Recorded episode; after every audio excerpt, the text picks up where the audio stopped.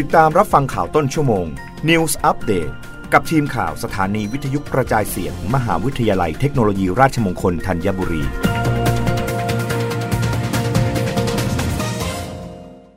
รับฟังข่าวต้นชั่วโมงโดยทีมข่าววิทยุราชมงคลธัญบุรีค่ะกรมสรรพสานมิตรเดินหน้าศึกษาจัดเก็บภาษี CBAM เริ่มใน 5 กลุ่มสินค้าส่งออกของไทย หวังกันเงินภาษีไม่ให้ไหลออกนอกประเทศ นายณัฐกรอุเทนสุต ที่ปรึกษาด้านการพัฒนาระบบควบคุมทางสรรพสานมิตร กรมสรรพสานมิตร กล่าวเสวนาในหัวข้อ Carbon War จุดเปลี่ยนการค้าการลงทุน ในงานสัมมนา Zero Carbon วิกฤต โอกาสไทยในเวทีโลกระบุว่า ขณะนี้กรมสรรพากรอยู่ระหว่างการศึกษาการจัดเก็บภาษี CBAM หรือมาตรการภาษี Carbon Border Adjustment Mechanism ใน 5 สินค้าส่งออกสำคัญคือซีเมนต์เหล็กและเหล็กกล้า อลูมิเนียม ปุ๋ยและไฟฟ้า ซึ่งสหภาพยุโรปจะเริ่มเก็บภาษีดังกล่าวเต็มรูปแบบ 1 มกราคม 2569 ทั้งนี้มองว่าหากไทย มีการจัดเก็บภาษี CBAM เอง โดยเริ่มต้นใน 5 กลุ่มสินค้าส่งออกหลัก ก็จะทำให้ผู้ประกอบการไม่ต้องไปเสียภาษี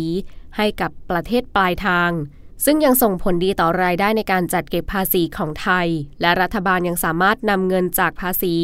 ส่งกลับไปยังผู้ประกอบการ ผ่านมาตรการการอุดหนุนต่างๆ ขณะที่การปรับโครงสร้างภาษีสรรพสานมิตร เพื่อจูงใจให้ทุกภาคส่วน ทั้งภาคอุตสาหกรรม และภาคครัวเรือน และลดการปล่อยคาร์บอนนั้น เช่น การเพิ่มอัตราการจัดเก็บภาษีน้ำมันดีเซล ที่ในอดีตมีอัตราจัดเก็บต่ำกว่าน้ำมันเบนซิน แต่เนื่องจากมีการปล่อยก๊าซคาร์บอนสูงกว่า กรมจึงมองว่าอัตราภาษีน้ำมันดีเซลควรจะเทียบเท่า หรือมากกว่าน้ำมันเบนซิน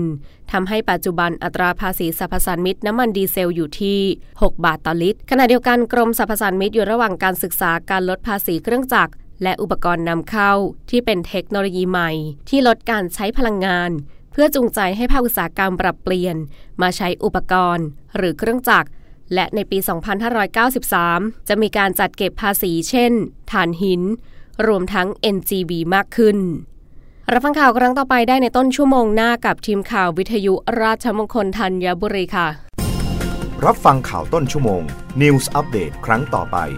กับทีมข่าวสถานีวิทยุกระจายเสียง มหาวิทยาลัยเทคโนโลยีราชมงคลธัญบุรี